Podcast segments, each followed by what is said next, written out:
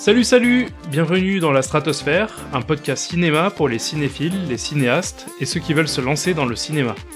Je m'appelle Yann Bull, je suis réalisateur, et je vais essayer, à travers des entretiens réguliers avec des acteurs de ce milieu, de dresser un tableau de ceux qui font cinéma aujourd'hui et de montrer les coulisses d'un univers qui reste encore mystérieux pour beaucoup de gens.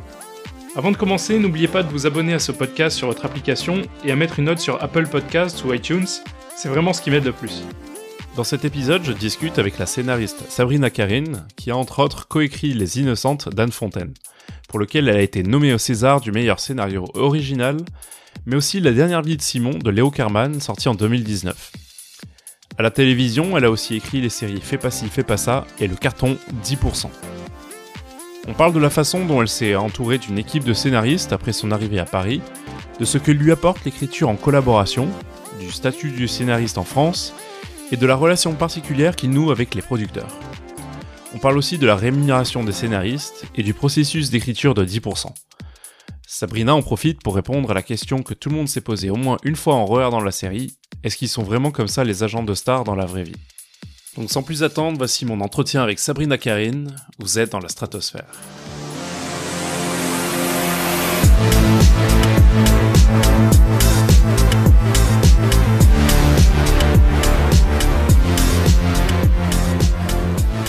Bah écoute, déjà, merci d'être euh, sur le podcast. Bah, merci de m'avoir proposé. Du coup, je vais rentrer directement dans le vif du sujet. Euh, Est-ce que tu te souviens du jour où tu as décidé d'être scénariste?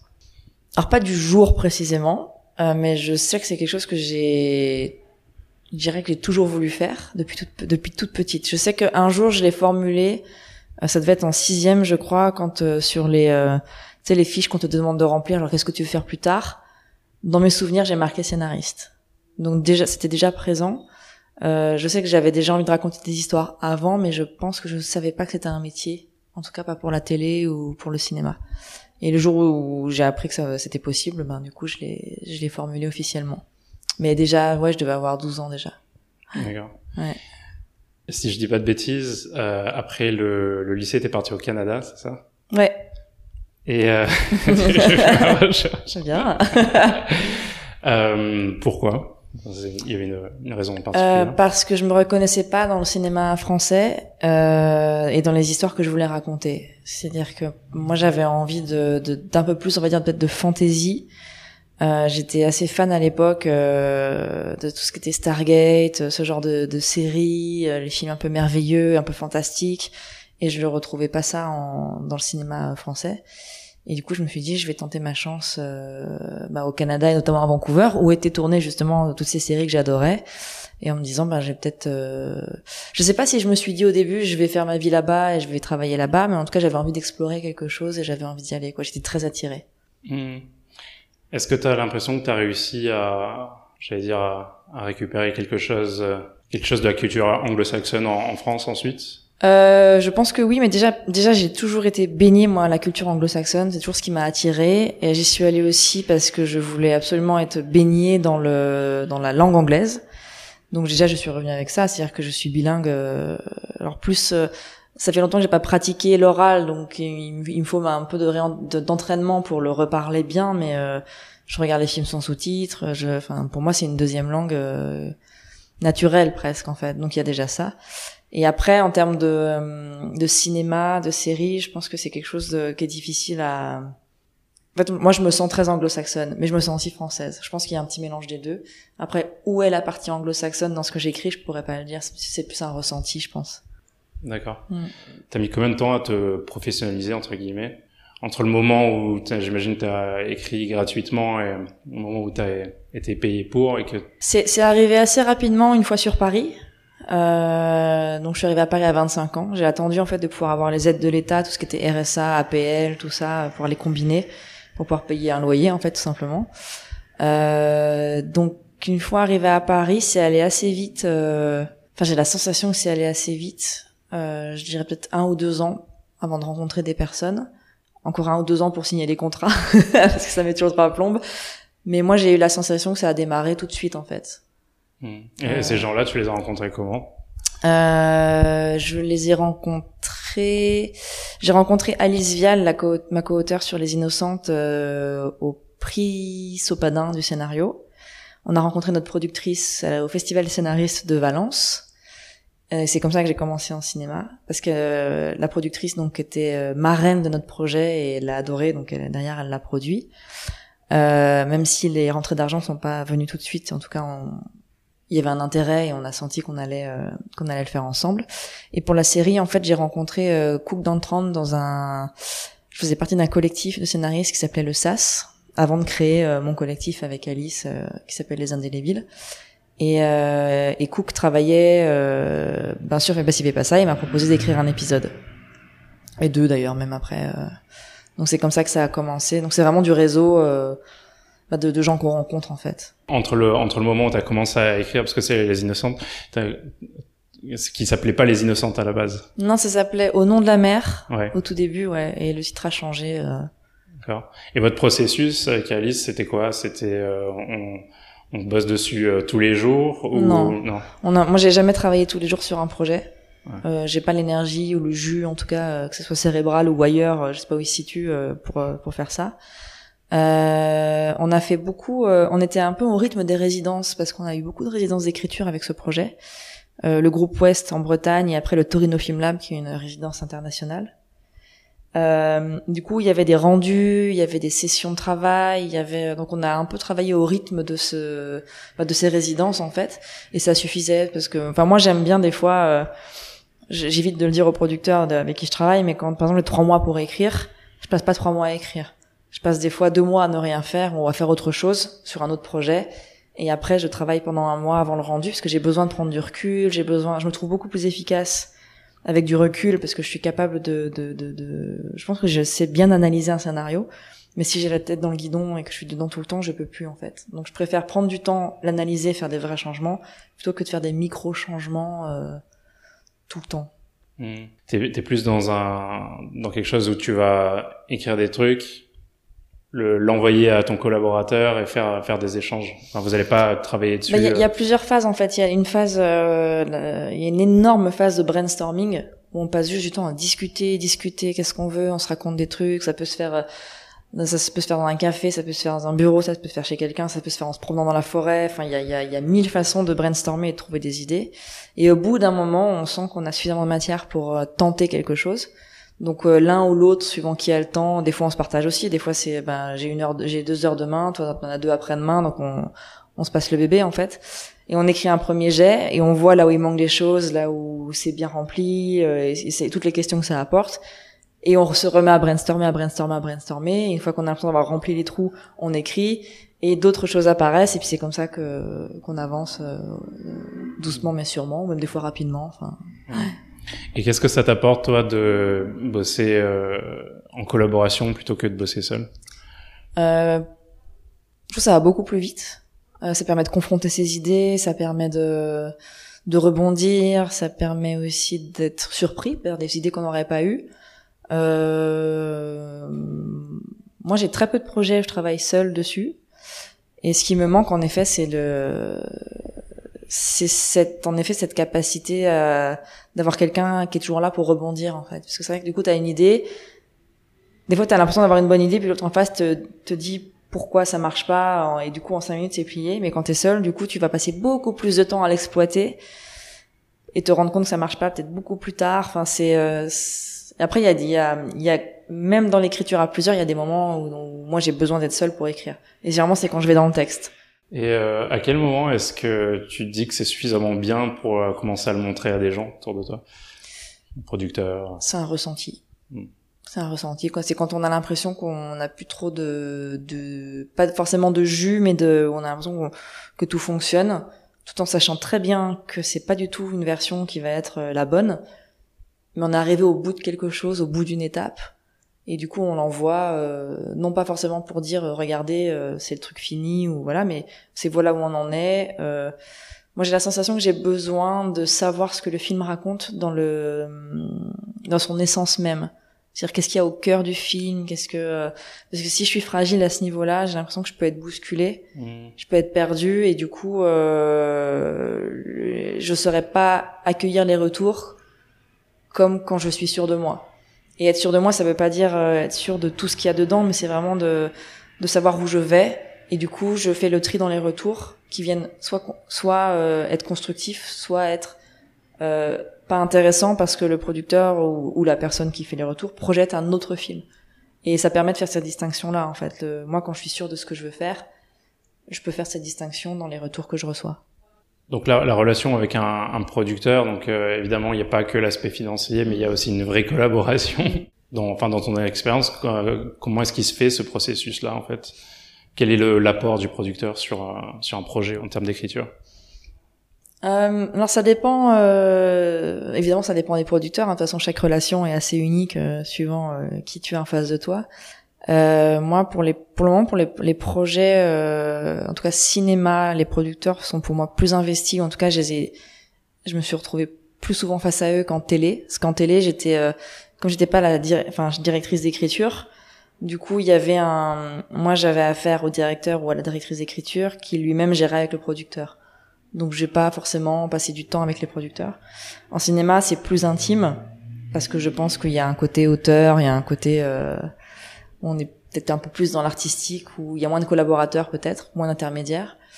Euh, et ça reste pour moi des euh, des retours de texte réguliers et après, ça dépend des producteurs aussi, et ça dépend du peut-être du budget du film ou du style du film qu'on fait. Euh, on est plus ou moins euh, impliqué dans les phases un petit peu euh, qui suivent. Du, ça va être le, de développement, de casting, tout ça. Mais ça, encore une fois, là, ça vraiment, ça dépend des projets et, tout ça. Après, j'ai, j'ai pas l'impression d'avoir une relation intime avec des producteurs. et encore une fois, ça dépend du projet. Quand c'est un petit film intime, t'es beaucoup plus proche du producteur que quand c'est un gros film. Mmh. Il n'y a pas vraiment de, de, de règles, si ce n'est que, enfin, moi, j'impose une règle qui est un peu une, règle de tous les jours, qui est la bienveillance, euh, la communication. C'est hyper important de se parler, euh, même quand on n'est pas d'accord, tout ça, pour voir où sont les problèmes. Et, et, en effet, d'être de, de communiquer un maximum au début pour être sûr qu'on a envie du même projet parce que c'est dur de, de, se séparer en, cours de route. Mais du coup, mais ça revient à ce que tu disais par rapport mm. au, à savoir ce que tu veux dire. Mm. Et donc, si tu sais ce que tu veux dire, c'est plus mm. facile de le communiquer et puis de savoir si euh, si ça fonctionne ou pas. Et mine de rien, l'argent est un reste un sujet très important. Euh, moi, je sais que pour la dernière vie de Simon, on a trouvé un premier producteur avec lequel on a discuté pendant presque un an. Il nous faisait des retours sur les textes, tout ça et au moment sans être sans, nous payer justement et au moment de nous de nous rémunérer pour partir en recherche de financement ce qui déjà n'aurait bon on savait pas parce qu'on était trop débutants mais il aurait dû nous payer avant enfin nous rémunérer avant euh, parce que clairement c'était du travail gratuit euh, il nous a proposé une option à 3000 euros pour un scénario de long métrage et pour nous c'était pas possible c'était pas entendable parce qu'en gros s'il trouvait pas les, les financiers enfin l'argent ça veut dire qu'on avait 3000 euros en plus on était on se partageait à trois c'est-à-dire qu'on avait quatre ans de travail à 750 euh, euros euh, net. Et on me disait, mais c'est pas possible, en fait. Et il entendait pas, parce qu'il disait, mais moi, je crois en ce projet, euh, ça va se faire, j'en suis sûr. Et on disait, mais si ça va se faire, t'en es sûr, de nous de enfin, de l'argent. Surtout qu'il estimait que le projet, enfin, le scénario de valait à peu près 60 000 euros. Donc on lui disait, mais si tu mets 3 000, ça veut dire que nous, on met 57 000, en fait. Mais il le voyait pas, parce que c'était pas de l'argent cash sur la table. C'était une, une valeur estimée d'un, d'un projet. Et donc, comme Quand tu dis que ça valait 60 000 euros, qu'est-ce que ça veut dire exactement? Bah, il était euh, pour lui une fois qu'il avait réuni l'argent, il nous donnerait 60 000 euros pour le projet, pour le scénario. Ouais. Euh, donc pas en salaire parce que c'est pas du salaire, mais euh, c'est une avance sur les recettes. Sur les recettes. Ouais. Mais euh, donc du coup, il dit, en fait, c'était une question de prise de risque en fait, c'est-à-dire qu'il n'était pas prêt à prendre le risque, et c'est aussi comme ça qu'on mesure le fait qu'un la motivation et le fait qu'un producteur y croit ou pas. Hmm. Quelqu'un qui y croit vraiment, il est prêt à mettre de l'argent. Ouais. Hmm. Et du coup, j'en profite pour parler un peu du statut du scénariste en France, qui est un bordel. Quand même. On bosse quand même pas mal gratuitement. On bosse beaucoup gratuitement. Ouais. Et il y a un moment où tu t'y retrouves euh, au bout de quelques années parce que les projets pour lesquels tu es payé te permettent d'accepter le fait de euh, après quand je dis accepter de travailler gratuitement c'est pas on te dit euh, tu travailleras gratuitement. C'est parce que moi j'ai des projets perso et je sais que je peux pas les présenter avant un certain moment euh, de l'écriture du stade un certain stade d'écriture. Du coup je me dis pas euh, enfin je vais pas dire à un producteur tiens j'ai envie d'écrire cette histoire là paye-moi pour l'écrire s'il y a vraiment rien quoi. J'ai besoin comme je disais de savoir ce que j'ai envie de raconter aussi même pour moi en fait c'est aussi moi un gage de de, de, de, comment de, de, de, sécurité pour faire les bonnes rencontres que d'avoir déjà un minimum de texte à proposer. Euh, ça peut être après, ça peut être un dossier, ça peut être une promesse, mais qui est au moins un minimum à quoi se raccrocher pour que le producteur sache où est-ce qu'il qui, qui, qui, qui, va, euh, sachant que le fait d'avoir déjà écrit plusieurs projets qui se sont faits euh, rassure aussi beaucoup. C'est-à-dire que je commence à avoir moi une, une patte, un style, et les producteurs savent que ça va être, ils vont le retrouver. Donc euh, il y a ça aussi qui permet de, une forme de sécurité. Mais en effet, on travaille beaucoup gratuitement. Et même quand on est payé, je, je quand je vois le, le le, enfin le, le, le monde qu'est le cinéma et l'argent qui circule, je, je pense que même quand on est bien payé, on n'est pas à notre, à notre, à notre mmh. juste valeur par rapport à, à, ce qu'on amène, à ce qu'on produit. Et puis par rapport à ce qu'on a fait aussi, parce que du mmh. coup tu mmh. t'es payé une fois, mais derrière ça, derrière ça, t'as des années de de travail. C'est des, années de travail et, et les, les, les, fameuses euh, recettes euh, qu'on est censé toucher, on n'en voit jamais la couleur parce que tout est fait pour que bah ça, on, les, enfin les producteurs se remboursent pas. Enfin il y a c'est pas vraiment c'est pas aussi transparent que ça et je pense que c'est pas euh, par exemple moi j'ai mon mon agent euh, qui elle est franco-anglaise et les anglais les américains tout ça adorent la série 10% et dans la façon où ça fonctionne chez eux euh, pour l'écriture tout ça ils sont persuadés que tous les scénaristes de 10% sont millionnaires ah. voilà moi j'ai touché 300 euros de royalties ouais. Donc euh, c'est là qu'on se dit qu'il y a un truc qui va pas quoi. Il y a l'argent circule là où là où il devrait. Enfin il est il est pas forcément là où il devrait être quoi. Hmm. Il est où? Chez les acteurs? Bah je non parce qu'elle représente aussi des acteurs et c'est pas forcément non plus. Euh... Après je pense que les acteurs qui sont vraiment connus peuvent se permettre de demander des sommes. Enfin voilà que les producteurs les enfin je pense qu'on ils sont on les considère moins comme étant remplaçables quand on a quand on sait qu'on veut un acteur et surtout quand c'est dans une série parce que d'un seul coup, si demain t'as Camille Cotin qui dit, euh, ben c'est c'est telle somme ou sinon j'arrête. Il y a un moment, il y a, voilà, ça remet pas mal de gens. Moi, si je dis c'est telle somme ou sinon j'arrête, ils font bah gasse-toi, j'en prends quelqu'un d'autre. Et mais c'est aussi un, une façon de, enfin, je trouve qu'on n'a pas, euh, il y a beau, très très peu de gens qui ont conscience de de l'importance du scénariste, de ce qu'il apporte, et euh, il est trop facilement remplaçable en fait. Et c'est pas mais est-ce que ça vient pas de cette vieille culture française qui, qui dit que le, l'auteur du film, c'est le réalisateur? Je pense aussi, ouais. ouais. Et que... Le scénariste est là pour aider, en fait. Voilà. Ouais, ça, je pense aussi, ouais, que ça vient de là. Et, et d'ailleurs, du coup, je, je, rebondis un peu sur toi, ton, ton parcours, mais ce que je trouve assez euh, unique, c'est que toi, tu, enfin, t'es scénariste. Point barre, pour l'instant. Mm. Tu, oui. enfin, voilà. T'es pas scénariste, euh, réalisatrice. Euh, non. Voilà pour le coup, moi, je pense que c'est c'est deux métiers qui sont vraiment très très différents. Que, en fait, je pense qu'il y a très très peu de, même de scénaristes réalisateurs qui font très bien les deux. J'ai un peu la sensation que, dans ce que j'entends, hein, c'est pas le cas pour tout le monde, mais il y a, on a souvent une, un métier qui est vraiment notre métier et l'autre qu'on fait un peu par, euh, par dépit, par obligation, parce qu'il y a plein de réalisateurs qui, qui n'aiment pas écrire les scénarios ce qui veut pas dire qu'ils ont pas envie de participer à l'élaboration de l'histoire, mais moi je fais une distinction entre euh, brainstormer l'histoire, trouver des idées et écrire le scénario, ce qui est pour moi technique. Tout comme le chez le réalisateur, il y a une partie technique. Elle existe aussi chez les scénaristes et souvent les réalisateurs qui écrivent n'aiment pas cette partie technique. Donc ils se souvent se créditent en tant que co-scénaristes alors qu'en fait ils sont peut-être co-créateurs de l'histoire mais pas co-scénaristes. Et ça, c'est des distinctions qui, pour moi, sont assez évidentes parce que je les vis, je, je vois ce que c'est que d'écrire et je vois ce que c'est que de brainstormer parce que trouver des idées assis à, une table de café, c'est pas forcément facile, mais c'est autre chose que de prendre des idées et de transformer, les transformer en un scénario, pardon, qui fonctionne euh, avec une structure qui fonctionne, avec une toi de dire là le personnage il évolue, euh, c'est facile de le dire, mais après il faut écrire les scènes qui sont justes et qui nous font ressentir ça et c'est encore autre chose. Et euh, et moi je fais une vraie distinction entre euh, l'histoire et le scénario. Et je pense que ça aiderait tout le monde s'il y avait vraiment ces deux métiers ces deux statuts et que et qu'on admettait que voilà comme tu dis c'est deux métiers différents et, mm. et que c'est pas grave de pas faire les exactement c'est pas grave. Mais pour moi les, les réalisateurs sont aussi victimes de, de quelque chose là-dedans. C'est-à-dire qu'on considère qu'un réalisateur ne peut pas réaliser un film qu'il n'a pas écrit parce que ça vient pas de lui parce que mais c'est, euh, moi je trouve ça tellement absurde parce qu'on a tellement de points communs tous, déjà entre êtres humains, que évidemment qu'un scénariste et un réalisateur peuvent s'entendre sur un projet, euh, et que le réalisateur peut réaliser un projet qu'il n'a pas écrit parce que enfin ça, ça voudrait à partir du moment où on se dit qu'un réalisateur ne peut pas réaliser quelque chose qu'il n'a pas écrit parce que ça ne le touche pas ou parce que c'est pas son histoire pour moi ça, ça, revient à dire de qui qui va pouvoir regarder ce, ce, ce film en se disant ah ça me touche c'est mon histoire enfin c'est soit c'est universel, soit ça l'est pas, et euh, ça peut pas être universel que dans un sens. Et puis en plus de ça, euh, on parlait des films anglo-saxons, mais euh, tu vois aux États-Unis, la plupart des, enfin, il y a, ouais, il y a beaucoup de films qui sont réalisés par une certaine personne et scénarisés par une autre. Et puis il y a des, des réalisateurs qui ont fait toute une carrière et qui ont vraiment une patte, mais qui ont jamais touché un stylo, mm. quoi. Et, mais, ce qui n'empêche peut-être pas d'ailleurs de qu'ils soient hyper impliqués dans l'histoire?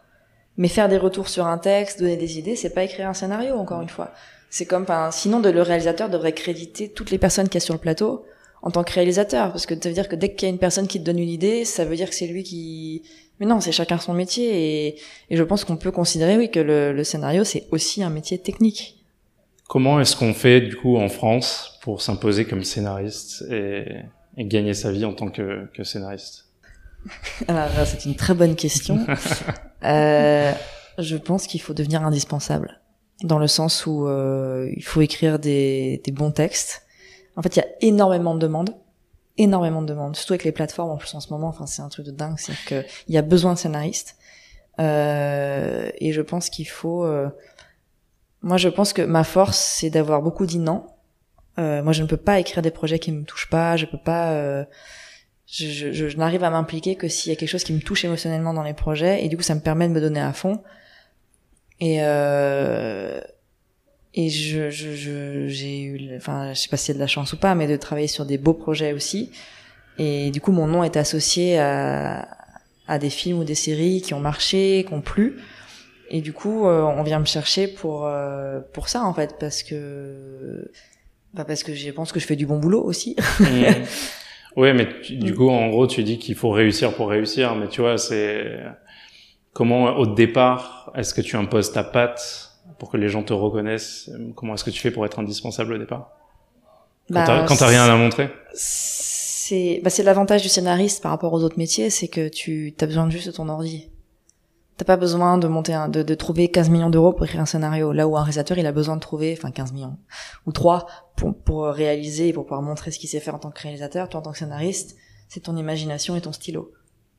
Oui, mais ce que je veux dire, c'est que si le scénario il a pas été encore adapté en film, c'est juste, euh, enfin, c'est des pages. Euh... Oui, mais non, parce que le, il peut tourner. Il y a les concours de scénario, il y a les festivals, et les producteurs lisent. Les producteurs lisent. Il y a un producteur qui tombe sur un scénario qu'il adore, il va pas le lâcher, il va, il va, il va le prendre. T'as pas besoin que le film se fasse pour, euh, tout loin pour commencer, évidemment, parce que euh, c'est sûr que le, après c'est le, le, une fois que le film ou la série est, est faite, c'est évidemment c'est une espèce de tampon qui dit tu as que tu as fait quelque chose mm. qui a été produit mais euh, mais déjà un scénario qui circule et que les gens trouvent super c'est déjà énorme. Et ça et ça et des fois d'ailleurs enfin moi j'ai accompagné des auteurs qui avaient des scénarios hyper ambitieux tout ça qui n'ont pas pu se faire. Mais les producteurs ont dit euh, ok ça je sais que je peux pas le faire. Par contre tu as une patte qui me plaît j'aime ce que tu fais euh, fais-moi lire autre chose ou est-ce que je peux t'engager sur autre chose? C'est hyper important d'écrire et de proposer du, du contenu en fait est-ce que tu as déjà envoyé des, des, des, des, histoires sous forme de, de synopsis et de, de, traitement ou tu penses que c'est absolument indispensable d'avoir euh, 100 pages de, de scénario pour, euh, pour se faire connaître? mmh, je, je, je c'est pas évident de dire. En fait, ça dépend du style de film.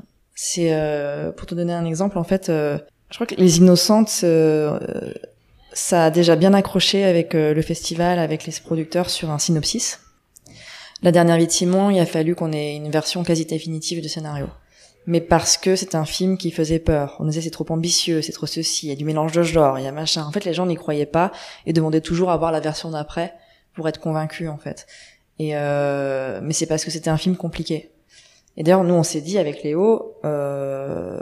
tous les films qu'on veut faire sont compliqués, on n'arrivera jamais à, au début, à, à, vendre quoi que ce soit sur un synopsis. Et en fait, aujourd'hui, si. Mais aujourd'hui, si, parce qu'on a fait la dernière vie de Simon on a montré qu'on pouvait faire. Euh, c'est une histoire qui est complexe dans le sens où, en effet, il y a plein de genres différents.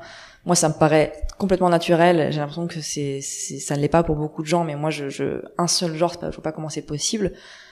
De, du simple fait, déjà dans la vie, il y a pas, il y a pas un seul, une seule émotion. Pour moi, le genre, c'est de l'émotion. C'est de la comédie, c'est c'est le rire, la légèreté. Le drame, c'est du, enfin, c'est de, de l'intensité, de, de, de la tristesse. euh, l'horreur ça fait peur. Enfin c'est en fait c'est associé à des émotions. Et pour moi il n'y a pas une émotion dans la vie il y en a plein. Et plus en a plus tu plus t'embrasses plus tu as l'impression de faire un voyage en fait. Donc euh, donc moi ça me paraît naturel d'avoir plusieurs genres. Et euh, mais c'est quelque chose qu'on peut reprocher à beaucoup de de, de, de projets en fait. Et euh, le fait d'avoir réussi en tout cas enfin réussi euh, après il y a, y a les goûts et les couleurs mais en tout cas d'avoir terminé ce film et d'avoir fait euh, et qu'il y ait des gens qui l'aiment ils savent maintenant qu'on peut le faire et que c'est notre identité aussi ce genre de film. Et du coup aujourd'hui sur une, un petit dossier, un petit synopsis même pas développé, aujourd'hui avec Léo on signe des euh, on signe des, des contrats en fait Hmm. sur des promesses, mais parce qu'on a prouvé qu'on pouvait le faire. Ouais. Parce que toi, t'as un peu ta, ta patte, j'allais dire, c'est, c'est vraiment que tu t'aimes croiser un peu les, Mm. les genres. Et d'ailleurs, c'est ce que Camille me disait euh, la dernière fois, que, que c'est un truc qui, t'était reproché à la base Mm. et que c'est un peu devenu ta force et que les gens, justement, viennent te voir Mm. euh, pour ça. Mais moi j'adore euh, un peu comme chez l'être humain, j'adore euh, creuser les différentes couches. Et au fond, il y a souvent du drame en fait. C'est des blessures, c'est des euh, et plus tu montres en surface, plus tu vas être dans la légèreté, dans le masque social. Alors euh, après c'est c'est un choix aussi, mais moi j'adore euh, parler de sujets euh, sérieux avec de la légèreté par exemple. Ça c'est mon truc et j'adore aussi euh, les films avec les enfants.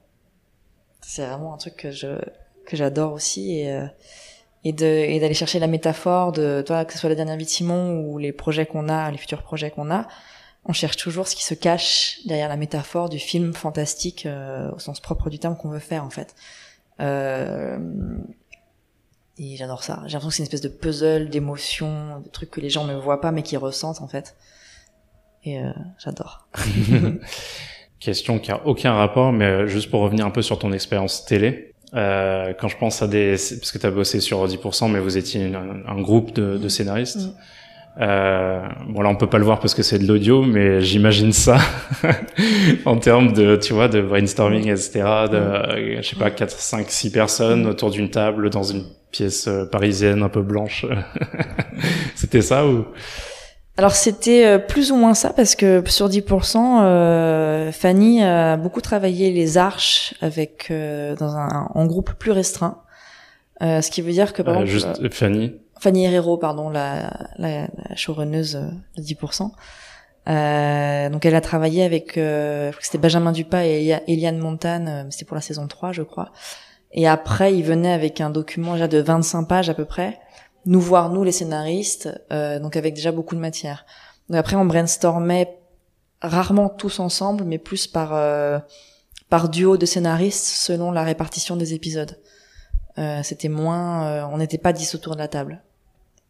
Vous étiez plus deux pour. Ben euh, deux, enfin on était souvent en, en coécriture, donc c'est les deux scénaristes concernés plus Fanny, et parfois il pouvait y avoir quelqu'un d'autre éventuellement, mais euh, et des fois quand on avait un problème, enfin un problème, euh, genre il y a des, des épisodes où on voulait passer euh, des scènes d'un épisode à l'autre et que ça se chevauchait dans les soirées, par exemple, on se retrouvait avec les autres scénaristes et on discutait, mais j'ai il n'y a jamais eu, en tout cas moi me concernant, l'expérience de, ok, on en part à zéro et on est 10 autour de la table et on crée. J'ai l'impression que c'est un peu beaucoup 10 autour de la table. euh, ouais. c'est ce que j'ai un peu tout à l'heure, c'est que je pense qu'il y a, il y a besoin de une, deux ou trois personnes pour définir le, un peu le, le cœur de ce qui va se passer, pour pas que ça parte dans tous les sens, parce que sinon ça, ça devient interminable, quoi.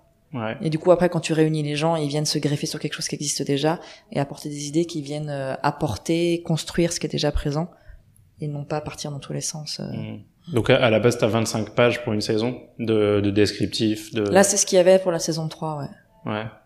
Et concrètement, euh, ça- comment est-ce que ça, ça se faisait du coup euh, T'étais avec une autre personne et euh, vous aviez des directives pour un certain épisode? Enfin, je veux dire, comment il se faisait le, pro- le, le Euh, en processus créatif? Euh, les arcs étaient divisés par personnage ou duo de personnages et par euh, soirée. Donc c'est des, des duos d'épisodes. C'est épisode 1, 2, épisode 3, 4, épisode 5, 6. Et euh, et il y avait généralement pas les arches euh, des guests. En fait, c'était vraiment les arches des personnages dans leur intimité, dans l'agence. Euh, et après, c'était à nous de proposer des choses pour les pour les stars, en fait. Ok, parlons-en parce que ça, je trouve ça assez intéressant. parce que comment est-ce que tu fais pour trouver des, euh, ouais, une histoire pour, euh, parce que pour rappelons pour euh, pour ceux qui n'ont pas forcément vu la série, mais donc la particularité c'est que dans chaque épisode il y a une voire deux stars en général du cinéma français. Mm. Comment est-ce que vous faites pour voilà pour donner un, un bah, arc ça, ça, ça part souvent d'anecdotes et de vécus. C'est-à-dire que ça peut être des choses vécues par nous, ou par des gens qu'on connaît, ou par Dominique Bessner aussi, qui avait aussi une bonne, euh, un bon filon d'idées et de, de, choses qu'il avait vécues avec euh, certains acteurs. Et euh, Dominique Bessner, qui est du coup le qui est le, le, qui était agent pendant, euh, je, je vais pas dire de bêtises, je sais pas combien de temps il a été agent et qui ensuite a monté sa boîte de prod et qui est à l'initiative de, de, cette série. Euh, et donc en effet, c'est en fait on partage des anecdotes, des trucs qu'on a entendus, des trucs qu'on a envie de traiter, des euh... et là pour le coup il y a un petit peu plus de brainstorming en commun. Et après on voit comment ça peut résonner avec les personnages principaux de l'agence et comment après ça peut se et après il y a tout un travail. Là c'est euh, le, le, bah, le travail du scénariste hein, d'intégrer tout ça à la dramaturgie et, euh, de transformer ça en une histoire qui souvent dépasse la réalité ou est un peu différente, mais en tout cas il y a ça, ça part quand même souvent d'une anecdote euh, un peu, un peu vraie quand même. Mais comment ils le prennent eux là, enfin, le, quand, tu euh, envoies, j'imagine, oui, tu envoies le scénario au guest euh, avant. Est-ce qu'il y a eu des, des, moments où vous avez été obligé de réécrire parce que la, Alors il y a eu il y a eu une vraie évolution dans la façon d'écrire et, et, et, à qui proposer. C'est-à-dire que je me souviens dans la saison 1, on écrivait pour des guests en fonction de ce qu'ils avaient vécu et souvent ça provoquait un nom en fait. C'est trop proche d'eux, ils ne voulaient pas. Alors que quand on écrivait euh, pour un archétype de personnage et qu'on demandait à un acteur qui n'avait rien à voir avec cet archétype, c'était beaucoup plus facile pour eux de dire oui. Parce qu'ils avaient, je pense, plus l'impression de jouer un rôle plutôt que de faire un documentaire sur leur vie, quoi. Donc, euh, et je, je après c'est mon point de vue personnel, mais je pense que les Français n'ont pas non plus une masse énorme d'autodérision. Ouais. Les acteurs. On a perdu Bah, je pense que c'est plus facile avec les Belges ou, euh, ou avec les Anglais, par exemple. Je trouve qu'ils se moquent beaucoup plus facilement d'eux-mêmes et de ce qu'ils ont vécu. Euh, voilà. Après, je, je c'est un peu un jugement aussi. Hein. Peut-être qu'il y a des, des, histoires qu'ils ont pas envie de raconter parce qu'elles sont douloureuses ou que voilà. Mais euh, vous avez dû réécrire certains trucs? Euh, pour certains, on a réécrit et du coup pour la saison 2, on a on a on a écrit différemment. C'est-à-dire qu'on n'écrivait pas pour un acteur, on écrivait pour un type d'acteur, un archétype avec ah. une histoire. Euh, et après, on proposait à des acteurs en se disant s'il dit non, euh, on peut proposer à plein d'autres. Ah, D'accord. Et donc, quand vous allez les aborder, vous leur dites, enfin, vous leur expliquez exactement ça, du coup. Du coup, euh, ça, je sais pas. C'est pas moi qui vais les aborder, c'est plutôt euh, Fanny et les producteurs. Euh, et je pense qu'ils les abordent avec le texte et, et tout, tout, simplement, en fait. Après, je sais pas quel genre de conversation ils ont. mais il y a toujours, de toute façon, les acteurs font toujours un retour euh, sur leur ressenti sur le texte, tout ça, parce que c'est hyper important d'écouter tout le monde de toute façon euh, pour améliorer le texte. Hmm. Le, une saison, ça s'est fait en combien de temps? Alors je crois que c'était, euh, il y avait un an et demi entre chaque saison, ce qui est un peu long, mais qui est aussi un temps lié à la difficulté justement de trouver les acteurs. je dirais un an en fait. Un an d'écriture? Ouais, je mais je suis pas sûre. Je parce que comme je fais pas partie de comme j'ai jamais écrit les arches, je sais pas trop combien de temps ça prenait ni quand est-ce que ça commençait.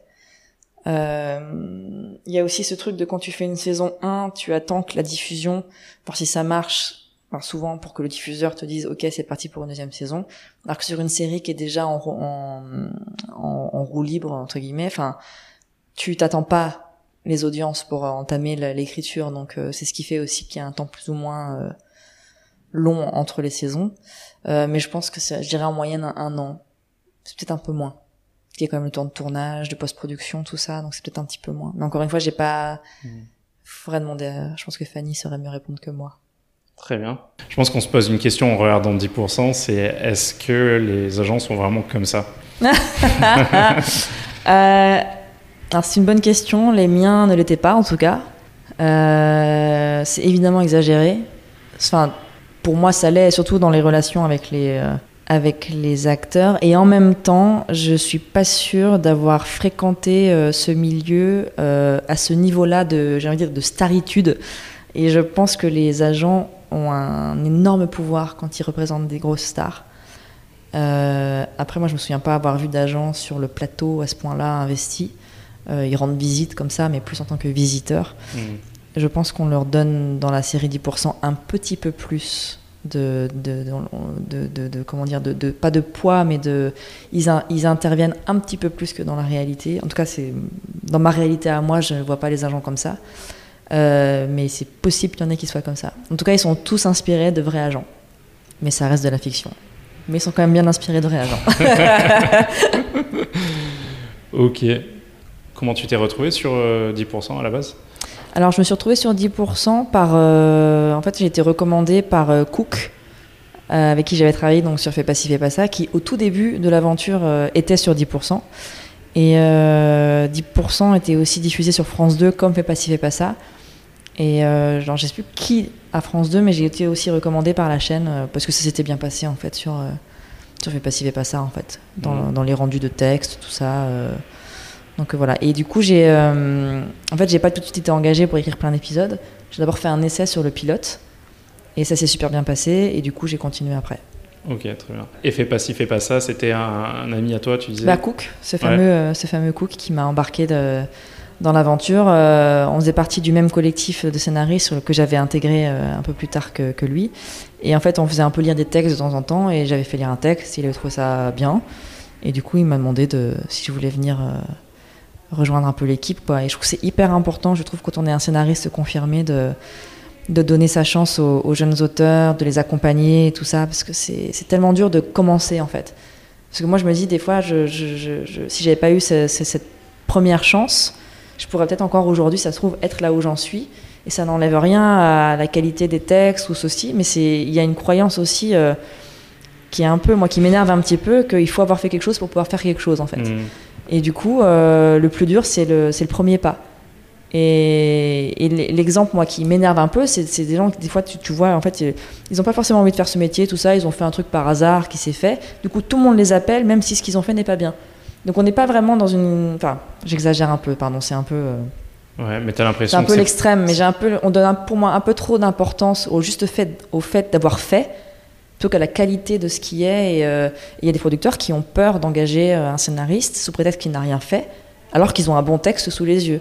Mais je pense que pour moi, ça fait partie aussi d'un problème, c'est que on ne sait pas forcément euh, bien lire un texte et être capable de, voir le potentiel de quelqu'un. Et on a besoin que d'autres le fassent avant nous pour, pour, en, être sûr. Et ça, c'est un truc qui est pour moi hyper important, que les scénaristes confirmés prennent sous leurs ailes des jeunes scénaristes les accompagnent, les aident à, mettre un premier pied dans l'engrenage dans en fait de, de ce métier parce que c'est une des étapes les plus compliquées. Mais cette mise en relation entre des professionnels et des personnes en voie de professionnalisation, elle comment est-ce qu'elle se, se, fait? Bah, Des fois dans les le festival des scénaristes de Valence, qui est vraiment un lieu de rencontre.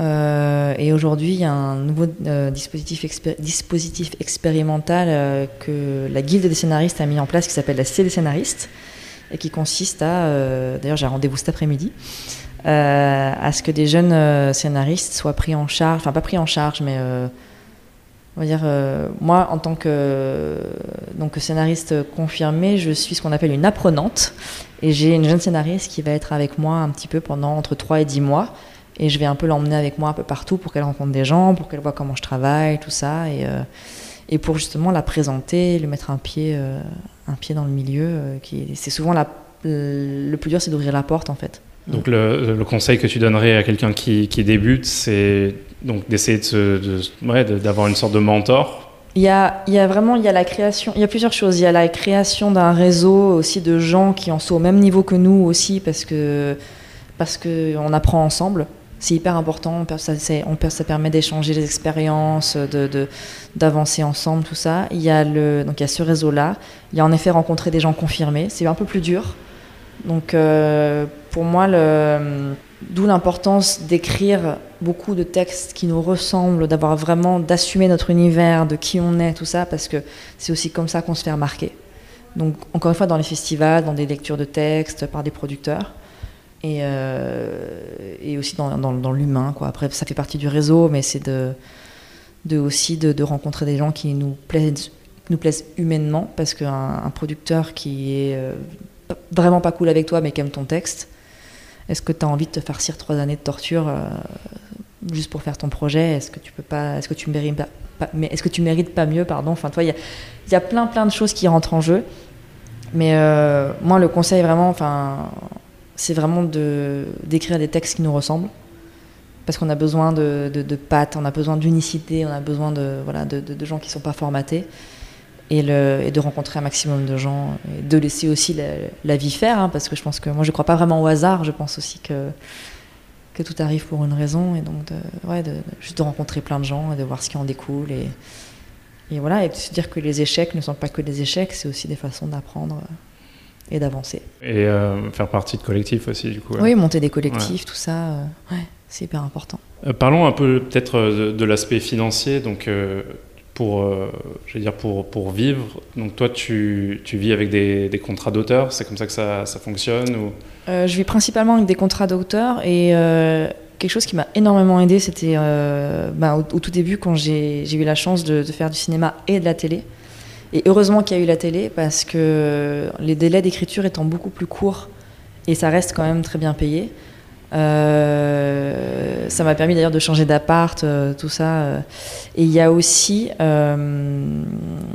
les droits de diffusion, qui en télé, pareil, tombent assez vite. Et il y a beaucoup de rediffusions, surtout sur les séries comme Fait pas ci, fait pas ça et 10%.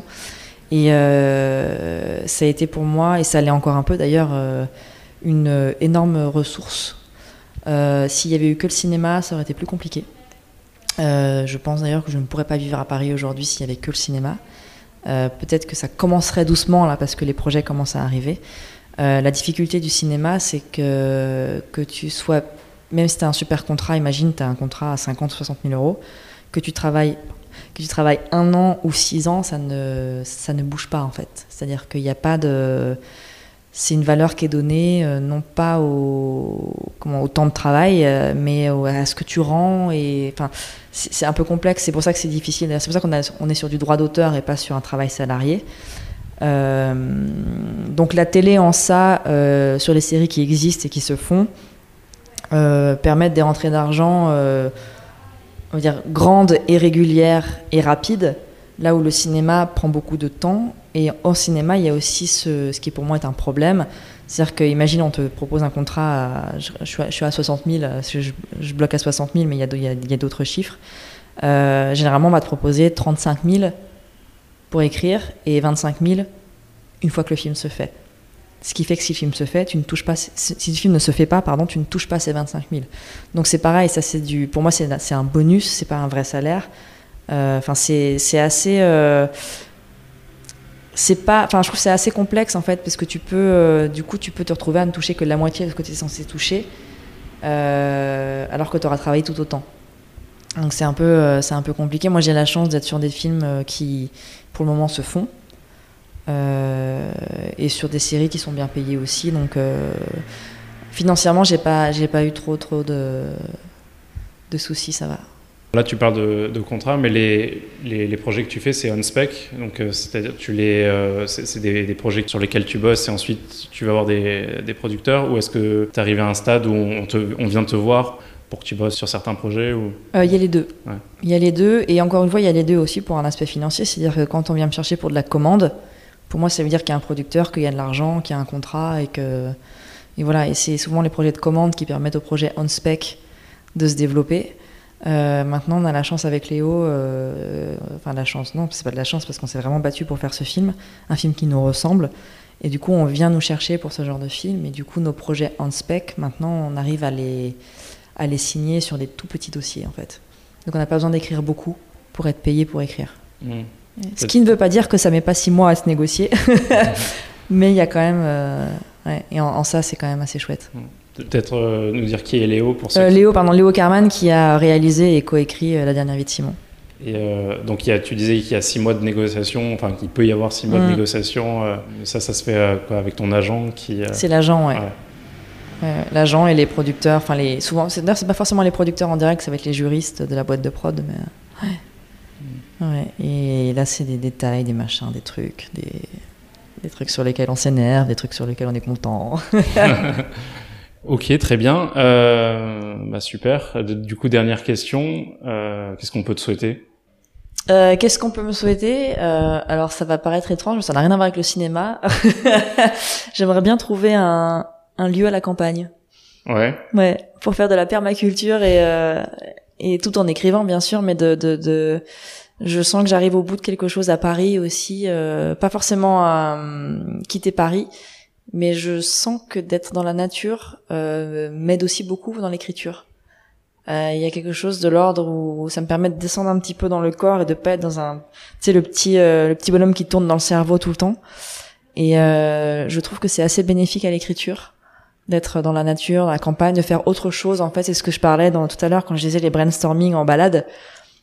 Je trouve qu'elles sont très très bénéfiques ces balades et j'aimerais bien être un peu plus au vert pour écrire en fait.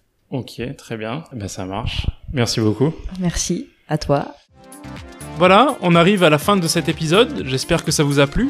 En attendant le prochain, ce qui m'aiderait le plus pour pouvoir continuer, c'est que vous vous abonniez à ce podcast sur votre application d'écoute et que vous mettiez une bonne note dans Apple Podcast ou iTunes.